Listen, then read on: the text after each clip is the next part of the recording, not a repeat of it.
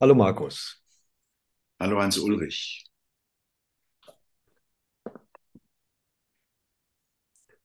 Das war's, ne? Jetzt sind wir schon durch, oder? Ja, erstes Treffen, Folge Zero Null. Ja. Womit fangen wir an? Worum geht's? Worum geht's? Ja, ich würde sagen, sollte, also erstmal machen wir das, das äh, vielleicht sollte jemand irgendwann auf diesen Podcast stoßen. Äh, es ist immer so eine, so, ein, so eine Gratwanderung. Ne? Ähm, wir haben angefangen, diesen Podcast machen wir eigentlich für uns Ja, als Format. Gleichzeitig aber, dadurch, dass es ein Podcast ist, ist es natürlich auch nach außen gerichtet.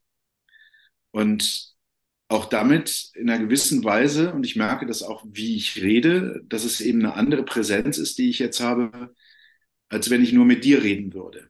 Das heißt, ich öffne den Raum innerlich für etwaige Zuhörer. Ich bin mir also bewusst, dass ich jetzt in den offenen Raum reinrede und nicht mehr nur im Gespräch mit dir bin. Das ist doch schon ein interessanter Unterschied, oder?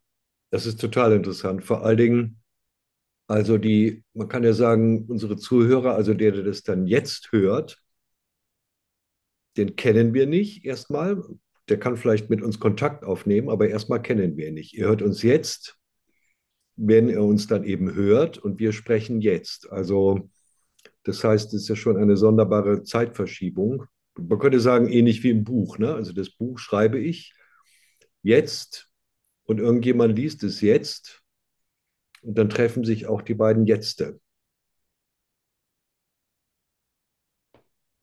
Ja. Und so wie das im Leben so ist, ähm, wir werden ja diesen Podcast eben nicht als Bildaufzeichnung, sondern als Tonaufzeichnung machen. Niemand sieht, dass du so ein gewaltiges Mikrofon hast, während ich mit so einem popeligen Laptop-Mikrofon vorlieb nehmen muss. Meine Stimme klingt in echt besser. Ja, sorry. Das Zweite, was Die mir gerade Menschen, kam, ist, die Menschen sind nicht gleich und sie sollen es auch nicht werden. das ist aber jetzt, äh, da bist du jetzt aber schon im Transhumanismus, wenn du ein Mikrofon dazu nimmst, äh, also die Ungleichheit der technischen Ausstattung schon zur Person dazu rechnest. Ja, das, da gebe ich dir recht. Aber das Zweite, was, was ich gerade interessant fand, war, dass es eine Parallelität geben mag oder ein, ein, dass das ein sehr gutes Beispiel dafür ist, wie Bewusstsein funktioniert. Ähm, weil wenn ich jetzt mit dir persönlich im Gespräch bin, im, im, auch per Video oder so oder nur Ton, das alles ändert ja schon meine Beobachtung. Und auch gleichzeitig, und mit der Beobachtung ändert es auch wiederum meine Präsenz. Was ändert sich da eigentlich? Also ich merke, dass ich zum Beispiel wacher werde, wenn wir jetzt quasi einen offenen Diskurs für etwaige Zuhörer führe, während wenn ich persönlich mit dir im Gespräch bin, ich mehr auf die Gefühlsebene alleine gehe. Mhm. Also das Gedanken, also man ist auf jeden Fall in der Gefahr, bei sowas sofort mehr in den Gedanken zu switchen. Ne? Also gerade weil wir ja jetzt ja äh, uns nicht über Kochrezepte unterhalten, sondern eigentlich über den Sinn des Lebens oder so, ist dann die, die Gefahr, dass man das, den Gefühlsbereich stärker verlässt. Wir sehen uns ja jetzt auch im Bildschirm, also wir sind jetzt auch, wir sind Ja. gerade 1000 Kilometer entfernt voneinander so, ne? Ich, ich, ich gehe aber gar nicht auf die Gefahr, die du natürlich sofort siehst, weil du schon weiter denkst. Ich gehe erstmal nur auf das Phänomen ein, dass da anscheinend ein Unterschied ist. Und dieser Unterschied, also ich bin in Kontakt mit dir, aber ich bin gleichzeitig auch im Kontakt mit einem etwaigen Zuhörer, Mhm. obwohl ich den, wie du beschrieben hast, dieses Du gar nicht kenne. Und das Interessante ist eben die Beobachtung, dass ich parallel dabei gemacht habe, ist, dass ich dadurch auch ein bisschen äh, in eine andere Ebene gehe, was du dann als Denken äh, sofort ausmachst. Das stimmt. Ich gehe mehr in den, in den Gedanken rein, aber mehr in die Beobachtung oder in das Zuhören, dass ich bewusster mir selbst zuhöre und auch versuche, Denken und, und Reden miteinander stärker zu kombinieren. Also, dass das sich mehr, dass das mehr einander entspricht. Naja, das, was ja auf jeden Fall passiert, ist, dass das Bewusstsein für das Reden wesentlich stärker wird. Weil im normalen Dialog achtet man jetzt nicht so auf das Reden, ist auf die Gedanken konzentriert, auch auf die Emotionen, die passieren. Aber das Reden als Form, also dass das mein, mein Sprechen jetzt eigentlich bei dir ankommt, wird durch so eine Aufnahme wesentlich bewusster. Ne? Wahrscheinlich ist es auch das, warum trotz allem ähm, so, so, wo wir den nötigen Kontakt haben äh, wollen oder müssen auch haptisch und das sicherlich nochmal eine andere Qualität ist, dieses technologische Hilfsmittel einer Online, eines Online-Meetings trotzdem funktioniert. Ich bin dann zwar stärker in dem Denken drin und bestehe, wie gesagt, auch wie du das schon formuliert hast, äh, bin stärker auch in, der, in, in Gefahr, quasi mich in meinen eigenen Gedanken zu verlieren und nicht mehr auf den anderen gefühlt einzugehen. Ähm, auf der anderen Seite aber, wenn ich wach bleibe, dann, dann kann ich wirklich in so eine Art Gespräch kommen. Ja, das Spannende ist ja, dass in der normalen Begegnung, also jetzt, wenn man sich auch von Auge zu Auge gegenübersteht, also im selben Raum ist, ja man sich auch nicht automatisch gut begegnet, wie ja die Weltsituation zeigt. Also das heißt, äh, einer, einer richtigen Begegnung oder einer vollen Begegnung oder wie man das nennen will, die ist auch schon, wenn man voreinander sitzt oder steht, behindert. Das heißt, man könnte das auch umdrehen, sozusagen als, als Mehrwert. Durch die Technik kann ich mir dieser Behinderung noch mehr bewusst werden dass ich merke, ah, ich muss scheinbar eine Behinderung überwinden, um überhaupt zum anderen durchzudringen, weil das scheinbar nicht automatisch ist. Also ich kann dich, auch wenn du vor mir jetzt sitzen oder stehen würdest, kann ich dich nicht automatisch einfach erreichen. Ja, ja, ja, ja. ich habe auch gerade parallel den Gedanken gehabt, der geht in eine ähnliche Richtung. Ähm, der geht auch so ein bisschen in deine Gefahrendenkweise. Jetzt nehme ich das mal nicht als Gefahr, sondern nur als Beobachtung. Ähm, ich dis, oder sagen wir es so, ich, dadurch, dass ich jemand anders schon als möglichen Zuhörer einbegre ein, ein, mit einbegreife, äh, ähm, habe ich auch immer ein Bewusstsein meiner eigenen Wirkung mit im Gepäck. Mhm. Und bin damit auch ein Stück weit, obwohl ich in einer gewissen Objektivität scheinbar des Denkens lande, weil ich mich ja stärker selbst betrachte oder in einer, in einer gleichzeitigen Wahrnehmung noch etwas stärker drin bin. Und trotzdem ist das nicht ganz wahr. Denn wahr ist, wenn ich eigentlich, und das stellt so eine, wäre eine gute Grundsatzfrage für heute, denn wahr ist doch eigentlich, wenn ich mich voll in meinem Gefühl und meiner Emotion erlebe und voll in dieses Durchleben dieser Emotion gehe, dann bin ich ja am meisten lebendig, oder? Ja, wobei ja die, das Gefühl und die Emotion ähm, eigentlich erst dann wahr ist, wenn sie gerichtet ist. Also ich kann jetzt hier sitzen und ich habe gerade die Kirchenglocken gehört, ich sehe die, die Tauben draußen im Baum flattern. Also ich kann ja auch mit meinem Gefühl sofort völlig woanders hingehen. Dann würde mich jetzt die Taube da draußen auf dem Kirschbaum ähm, beschäftigen in meinem Gefühl. Aber ich richte, äh, ich richte mich auf dich. Das heißt, das Gefühl ist, ist, ist begleitet, ist sozusagen gelenkt. Und das würde ich sagen, ist jetzt in dem Fall nicht eine Empfindungsebene, sondern schon was Gedankenmäßiges. Also ich will jetzt mit dir sprechen, das ist ein, ein klarer Gedanke und ich, und ich will, dass wir miteinander ähm, an etwas herankommen, was Wert hat. So. Ne? Jetzt hätten wir, jetzt hätten wir den Begriff des Fokus, der reinkommt. Ne? Also ja. vielleicht ist der Fokus und der Wille, ähm, eben etwas Bestimmtes zu machen, auch gleichzeitig verbunden mit diesem Auditorium, was möglicherweise zuhört. Ne? Also spannend, ja. ja, und äh, ich finde das super spannend, wie automatisch das funktioniert. Also wie ich mich automatisch auf etwas ausrichte durch den alleinigen gesetzten Entschluss und sich dann sofort die Qualität des Moments ändert. Mhm. Dadurch, dass ich meine Präsenz verändere. Ne? Also ich bin jetzt weniger in Gedanken über Vergangenes drin, ich bin weniger in Gedanken an Zukünftiges, ich bin jetzt mehr im Moment und in einer gewissen Weise im normalen Strom meiner Gedanken und Gefühle und Emotionen, die so ablaufen und Erinnerungen, äh, scheint das erstmal wie so eine Verwirrung fast. Weil ich ja plötzlich herausgehoben bin und so eine gewisse, mein Denken plötzlich so eine gewisse Transparenz bekommt. Es ist ja im gewissen Sinne, wir, sind, wir haben ja beide Wurzeln im Theater. Es ist an dem Punkt auch eine Bühnensituation. Also wir sind sozusagen auf der Bühne. Ja, ja, ja, ja. Die ja genau diese Präsenz fordert. Ähm, der mir der Fokus nicht da ist, die Präsenz, die Intensität auf der Bühne, läuft das Publikum sofort weg. Ja, es gibt diese Gerichtetheit, ne? Das ist wirklich interessant, ja. Das stimmt. Das habe ich als, als äh, ich glaube, diese Qualität, die habe ich auch nie gelernt, sondern die hatte ich immer schon. Und äh, diese Richtung, also diese Form, diese Präsenz herzustellen. Das ist wirklich interessant. Sehr interessant. Das würde mich zu der Grundsatzfrage führen, die wir für heute auch eigentlich im Gepäck hatten, die wir vorhin vor einer halben Stunde erörtert haben, nämlich zu sagen, Vertrauen. Inwieweit kann ich eigentlich dem, was ist und dem, wie ich bin, vertrauen? Denn das ist ja gerade eine Betrachtung von dem, was passiert.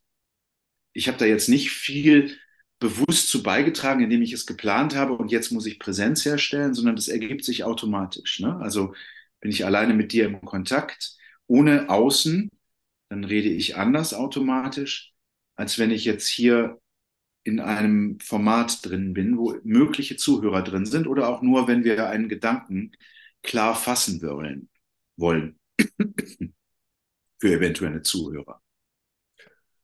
Na, der erste spannende Punkt des Vertrauens wäre ja, ähm, dass wir irgendwie ein, ein Vertrauen haben, dass wir uns erreichen können. Also über, über 1000 Meter Entfernung, durch solche Bildschirme, durch alles, was man sagen kann, äh, äh, durch alles Verfremdende, durch, äh, also durch alles, was dem entgegensteht, eigentlich einer Begegnung zwischen den Menschen, dass wir, wenn wir jetzt sprechen, irgendwie das Vertrauen haben, dass wir den anderen wirklich erreichen können. Denn sonst wäre es ja völlig irrsinnig, dass wir überhaupt miteinander sprechen. Also wenn wir wenn wir davon ausgehen, wir können das Vertrauen einer, eines Erreichens eigentlich nicht haben, dann würden wir irgendwo rumsurfen, uns irgendwie bewegen, aber das wäre eigentlich Irrsinn. Es hätte eigentlich nichts mit der Begegnung zu tun. Das heißt, jetzt äh, erkenntnistheoretisch gesagt, streng könnte man sagen, entweder sind wir gerade in einer völligen Illusion, weil wir vertrauen, dass wir uns begegnen können jetzt, oder die andere Möglichkeit wäre, dass das Vertrauen, das in uns da ist, überhaupt die Grundlage gibt, also den, den Willen zu fokussieren, wirklich durchzudringen. Also dass ich jetzt wirklich versuche, ähm, dir zu begegnen. Trotz aller Störfaktoren, also du musst husten, ne? Ja, das, äh, ich habe leider in der letzten Zeit, weil ich mit Rauchen aufgehört habe, habe ich Hustenanfälle, seitdem ja, ich ja. aufgehört habe. das ist sehr merkwürdig. Das ist dann so ein Kratzen im Hals und das kriege ich nicht weg. Und äh, das kommt dann von Zeit zu Zeit und hatte ich eigentlich nie und jetzt ist es da. Naja, also ähm, danke, dass du die Lücke gefüllt hast, während ich diesen Hustenanfall hatte. ich habe dieses Vertrauen und wie du das beschrieben hast, ist das Vertrauen eigentlich schon da und ist es eigentlich nur ein Einlassen auf dieses Vertrauen. Ne? Also muss ich eigentlich nur erkennen, ähm, dass ich dieses Vertrauen schon habe, genauso wie wir vorhin beschrieben haben, dass der Ablauf ja für diese Präsenz schon automatisch da ist. Also habe ich im Grunde schon das, wonach ich suche in dem Moment und es bereitstellen will oder herstellen will. Und muss ich mich nur darauf einlassen, so, also dass ich mich absinken lasse von diesem Kontrollmechanismus äh, und der Planung und die Fähigkeiten herstellen, kann ich mich wirklich also auf das Leben verlassen und darauf vertrauen, dass ich das kann, was auch immer mir entgegenkommt. Ja, ja, das ist jetzt das Spannende. Es gibt ja das, den Ausdruck des blinden Vertrauens. Ne? Da wäre die Frage, ist es, was heißt das? Ist es Vertrauen blind. Das heißt, man, man, also normalerweise beschreibt man das ja so, das ist dann die Annahme, es wird schon irgendwie klappen. Also ist dieses, diese Annahme, na wird schon irgendwie, ist das das Vertrauen, von dem wir sprechen? Also sozusagen so eine Art Optimismus, also so ein Erfahrungsoptimismus. Man hat die Erfahrung gemacht, klappt. Also wenn ich äh, über die Straße gehe, dann werde ich meistens nicht überfahren. Also bin ich vertrauensvoll, dass ich über die Straße gehen kann, ohne was mir, was mir, dass mir was passiert. Also ist das das Vertrauen? Ja, nicht. Ne? Also wir sprechen ja von ganz anderen Vertrauen. Ne? Ich bin mir da gar nicht so sicher, weil, guck mal, wenn ich mir angucke,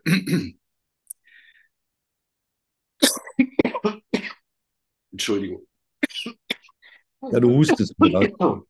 Gehört ja jetzt zu den Emotionen dazu, ne? Ja, ich wollte nämlich gerade darüber berichten, wie mir diese Blöße des Hustens jetzt gegenüber einem Publikum, einem imaginären, ermöglicht hat, Oder? ermöglicht hat, mich stärker noch auf dieses Gespräch einzulassen und im Grunde in, in eine Gefühlssituation zu gehen. Und jetzt hat sich schon mein, mein Blickwinkel verändert. Ich bin jetzt eigentlich privater oder äh, ich bin mir durchaus trotzdem noch einer Zuhörerschaft bewusst, aber ich bin jetzt stärker im Gefühl. Ganz merkwürdig. Und das Zweite ist, wo du das mit dem Autoverkehr oder mit dem Straßenverkehr benannt hast, ich wundere mich eigentlich jeden Tag, wenn ich äh, selbst fahre, mitfahre oder auch nur zuschaue, wie relativ wenig passiert. Wirklich. Also, wie kann das sein, wenn wir doch alle so in einer gewissen Weise in unseren Gedanken sind, ständig abgelenkt sind, nie wirklich fokussiert oder selten richtig fokussiert? Wie kann es sein, dass so relativ wenig passiert? Eigentlich müsste es alle zwei Minuten an jeder zweiten Ecke knallen. Und da, da frage ich mich, nicht nur gibt es ein Vertrauen, sondern gibt es auch ein unsichtbares verbindendes Band zwischen den Menschen, das die ganze Zeit wirkt. Also ich will jetzt noch gar nicht auf, auf etwas Göttliches hinwirken oder hinarbeiten, sondern mehr, da stellt sich mir automatisch die Frage, wie kann das sein? Wie kann das sein? in jedem äh, Experiment mit, mit natürlichen Kräften würde, geht man immer davon aus, wie kann das eigentlich sein, dass die so zusammenwirken? Und wie kann das sein, dass wir als, als Menschen, die wir auch Individuen sind, trotzdem wie ein Organismus zusammenwirken? Ja, jetzt hast du ein weites Feld aufgemacht. Ne? Also das wäre jetzt spannend, finde ich, auch für unsere weiteren Gespräche. Also wo, ähm, wo kann ich eigentlich etwas unmittelbar beobachten und wo gehe ich mit der, sagen wir, mit dem, mit der Fragestellung oder der, der Annahme, also eigentlich mit dem Strahl des Bewusstseins, wo lenke ich sozusagen irgendwo hin, ähm, wo sich was erstmal gar nicht beobachtbar ist. Das wäre ja eigentlich bei jeder Frage. Ne? Also jede Frage öffnet ein Feld, was ich eigentlich nicht beobachten kann erstmal, denn sonst wäre die Frage unsinnig.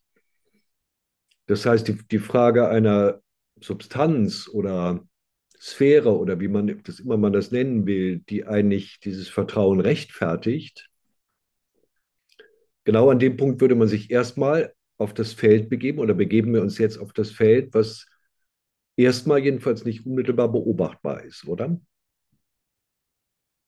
Ich habe gerade gedacht, ja, jetzt kommen wir eigentlich in das Feld ähm, der Erkenntnis. Also inwieweit ist das, was ich, was ich mir an, äh, durch das Beobachten und dann durch das Analysieren oder auch durch das Denken, durch das Fühlen äh, als Fragestellung ergibt, inwieweit kann ich das überhaupt analysieren und untersuchen? Und da bleiben mir eigentlich nur zwei Möglichkeiten. Ich kann es versuchen, wissenschaftlich zu betrachten das heißt, nach, dem, nach Kräften zu suchen oder nach wirksamen Kräften zu suchen, die genau ein solches Phänomen erklärbar machen. das wäre die äußere Suche, die objektive Suche, oder ich kann das inwendig tun. Und das wäre für mich äh, der Bereich der Kunst und Philosophie. Ja, also das Beispiel mit der Taube eben, das wäre jetzt zum Beispiel schon eigentlich inwendig, weil ich habe ja erlebt, also dass ich auf dich fokussiert bin. Jetzt ist mein Blick abgeschweift. Ich habe draußen auf dem Baum die, die Taube gesehen und konnte dann sozusagen ganz klar erleben, wie mein Fokus sich verändert, indem ich die Taube sehe und dann aber mich erinnere, ah, ich will ja mit dir sprechen. Wenn diese Erinnerung nicht da wäre, dann würde ich nämlich bei der Taube bleiben, weil die vielleicht gerade interessanter ist als das Gespräch und dann wärst du weg. Das heißt, das wäre ein Punkt, den ich. Wie das Gespräch wäre, wäre weniger interessant als die Taube. Rede ich so einen Bullshit oder? Könnte ja sein. Also, das erlebt man ja in der normalen Konversation, gibt es ja öfter mal. Ne? Also, es geht irgendwie eine Person vorbei, man sitzt draußen im Café, es geht eine Person vorbei.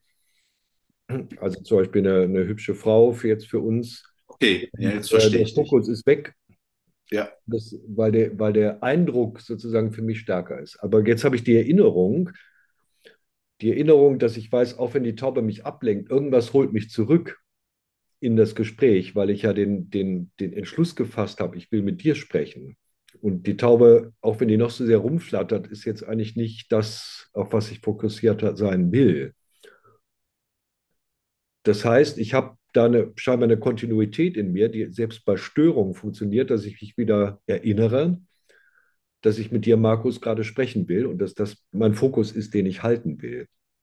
Das kann ich ja alles beobachten aus dem Inneren heraus. Das macht der Schauspieler dann auf der Bühne noch ein Stück weiter, weil der muss mit dieser Substanz der Intensität, der Fokussierung so umgehen, dass er damit selbstverständlich auch sein Publikum erreicht. Also da, er hat sozusagen den ständigen Beweis, weil wenn er das nicht schafft, ist das Publikum sofort weg.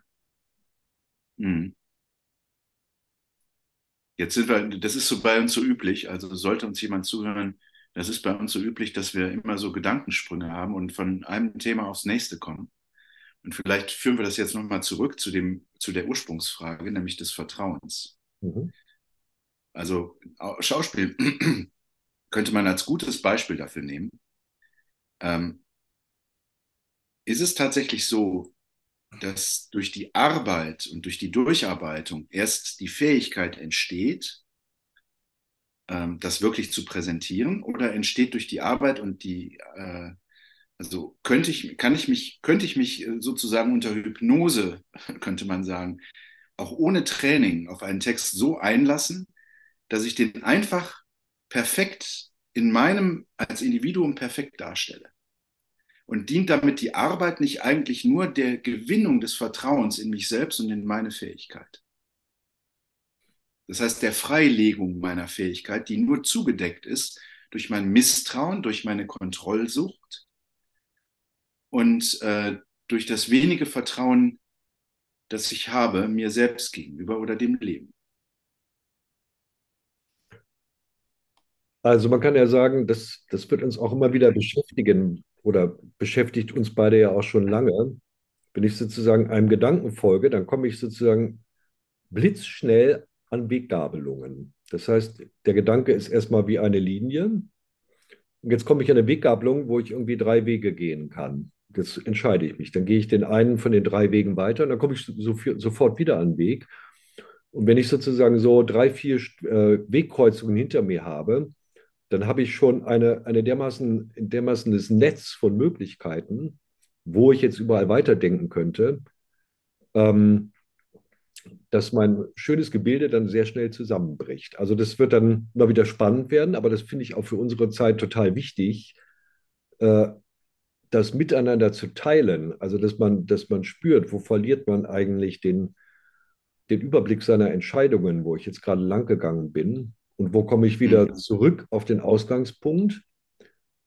Und ähm, wie war das? Der, der Umweg ist der Weg des Geistes, hat Hegel mal gesagt. Also, dass, die, dass ich dann aber sogar sehen kann, die, die unter, auch wenn ich mich verzettelt habe im Denken, bringt mir das trotzdem etwas, weil wenn ich rein logisch auf einer Linie bleibe, dann kommt meistens äh, Unsinn dabei raus.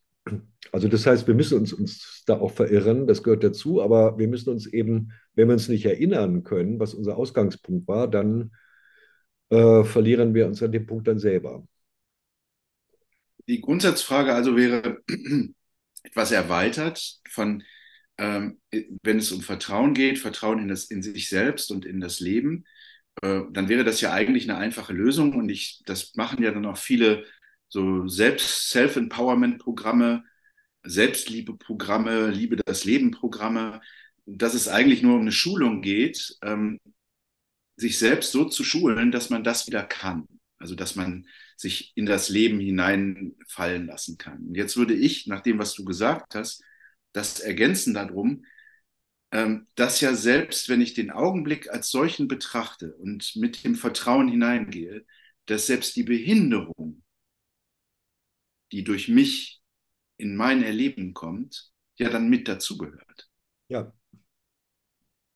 Und dass sie genau der Umweg ist, den ich vielleicht brauche oder auch herstelle, damit ich auf meine Weise möglicherweise in der Zukunft, so würde ich das auf normalen Verstand betrachten, äh, ich würde aber sagen, das ist fast zeitlos, möglicherweise in ein Vertrauen finde, was nicht mehr abstrakt ist und die Frage stellt, sondern sehr persönlich, sehr emotional und sehr individuell. Um auf deine Frage zurückzukommen, hm, also ist nicht eigentlich alles schon da und besteht das Vertrauen eigentlich darin, dass man dieses, was schon da ist, findet? Das heißt, braucht man eigentlich den, ist der Prozess nur ein Erinnern an den, an den Punkt, auf den der Vertra das Vertrauen geht? Ähm, würde ich mal den, den Begriff, der ist mir gerade gekommen, des Umgangs reinbringen. Also es geht ja eigentlich, wenn man jetzt vom Leben spricht, geht es ja immer da, darum, dass man mit etwas umgeht. Hm. Also ich gestalte ja im Leben, in jedem Moment. Ne? In der ja. Begründung, äh, wenn ich, also das, das Leben besteht eigentlich aus Gestaltung. Da könnte man jetzt sagen, die, die so eine Bühnenaufführung ist dann eine besondere Form der Gestaltung, also die sogenannte künstlerische. Aber das Leben ist eigentlich immer gestaltend, Gestaltung. Das heißt, es würde ja darum gehen, dann in dem Ziel des Vertrauens, wenn ich das erreiche, dass das, was ich gestalten will, ja mir entspricht, zum Beispiel. Ne? Oder auch dem anderen entspricht, also dir entspricht. Also mir und dir entspricht.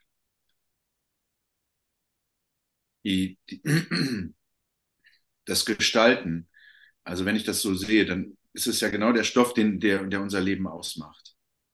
Und meistens sind wir einfach unzufrieden mit dem, wie wir gestalten. Und dann macht es auch Sinn, an sich zu arbeiten und vielleicht auch Fähigkeiten zu entwickeln. Die Frage, die sich aber dadurch eben aufstellt, ist, komme ich jemals in Frieden in komme ich jemals in, in den Frieden hinein, mich mit mir selbst abzufinden, mich zu akzeptieren, so wie ich bin. Und zwar inklusive meiner Behinderung oder inklusive meiner Aufgaben, die sich aufgrund meiner Historie mir stellen, die eben möglicherweise verhindern, in ein schon gefühltes Vertrauen, das ich quasi schon ahne, hineinzufinden und mich ganz hineinzubegeben. Und den Weg, den ich dazu gehen muss, ist ja ein Stück weit auch genau das, was mein Leben ausmacht. Das ist das eine. Das zweite ist, ich könnte ja gar nicht überhaupt diesen Weg gehen, wenn ich nicht schon wüsste, dass das Vertrauen schon da ist. Das heißt, ich habe eine Erinnerung an das perfekte Vertrauen. Ich habe eine Erinnerung an mein größtmögliches, bestes individuelles Ich oder Sein. Ähm, ich kann nur noch nicht hinlangen. So erlebe ich das dann. Also das Spannende ist ja im künstlerischen Prozess, ähm, der besteht ja jetzt bei den Bühnenkünsten deutlicher. Das ist jetzt bei den, bei den bildenden Künsten ein bisschen schwieriger. Ähm, genau darin, dass man sich möglichst viele Probleme in den Weg legt. Das heißt, ähm, ich versuche mich selber so weit wie möglich zu irritieren, mir Widerstände in den Weg zu, zu bauen, um überhaupt das Ziel zu erreichen. Denn das, was ich mir vorstelle als Ergebnis des Ziels jetzt auf der Bühne, ist ja das Langweiligste, was überhaupt denkbar ist. Also wenn das dabei rauskommen würde, was ich mir vorstelle. Das heißt, der Prozess besteht darin, dass ich sozusagen optimal ähm, diese Vorstellungen breche, vielleicht damit ich gerade eben dann zu diesem Vertrauen kommen kann. Also das merkt man ja in der Improvisation. Also die, in der Improvisation gehe ich ja direkt rein. Das wäre ja das, was du als Frage gestellt hast. Das heißt, wenn ich improvisiere, bin ich auf die unmittelbare Intuition angewiesen und muss sofort auf den Moment, im Moment in die Gestaltung gehen, ohne etwas vorbereitet zu haben. Trotzdem, das kann ich aus meiner Erfahrung mit der Improvisation sagen, ähm, das ist ja bei den Musikern, finde ich, noch deutlicher als im Schauspiel. Äh, um improvisationsfähig sein zu können, musst du dein Instrument voll beherrschen. Mhm. Es gibt viele Musiker, die können perfekt äh, ihr Instrument beherrschen. Äh, die sind sozusagen auf einem sehr hohen Niveau, können aber nicht improvisieren. Jetzt gibt, es auch, ne? jetzt gibt es auch Musiker, die können wunderbar improvisieren, obwohl sie über relativ wenig Technik verfügen. Das heißt, ich habe jetzt eine, ein, sozusagen ein Gegenüber von, von technischem Know-how, also wie ich mit den Sachen umgehe. Der Umgang ist übrigens ein schönes Wort, Umgang. Umgang. Ähm, also des Intuitionsvermögens und der sogenannten Technik, ähm, wo ich genau weiß, in welche Strukturen ich eingreifen muss, damit das und das passiert. Aber jetzt hast du dir ein bisschen selbst widersprochen. Also du hast ja gesagt, ich muss, um in die Improvisation wirklich reinzugehen, eigentlich mein Instrument voll beherrschen. Gleichzeitig hast du aber gesagt, dass mhm. die Musiker, dass es Musiker gibt, die aus der Intuition wunderbar improvisieren können, aber ihr Instrument gar nicht in der Perfektion beherrschen, während es andere gibt, so zum Beispiel Orchestermusiker, die auf einem Niveau spielen, was manche Leute, die improvisieren, niemals erreicht haben oder niemals erreichen werden und trotzdem überhaupt nicht improvisieren können, sondern die auf Formate angewiesen sind. Ja, ich würde sagen, das sind, das ist der Widerspruch, der erstmal als zwei Wege besteht. Also die, die asiatische Kultur, die ja da auf einem sehr hohen Niveau ist, die haben das eigentlich schon seit länger, sehr langer Zeit versucht zu verbinden. Also zum Beispiel im Nottheater, dass es klar ist, der, der Meister zeigt sich in der absolut perfekten Befolgung der vorgegebenen Form. Also jede Bewegung, jedes Wort, jede Nuance ist allen bekannt, also ist ein, ein komplett vorgegebenes Muster.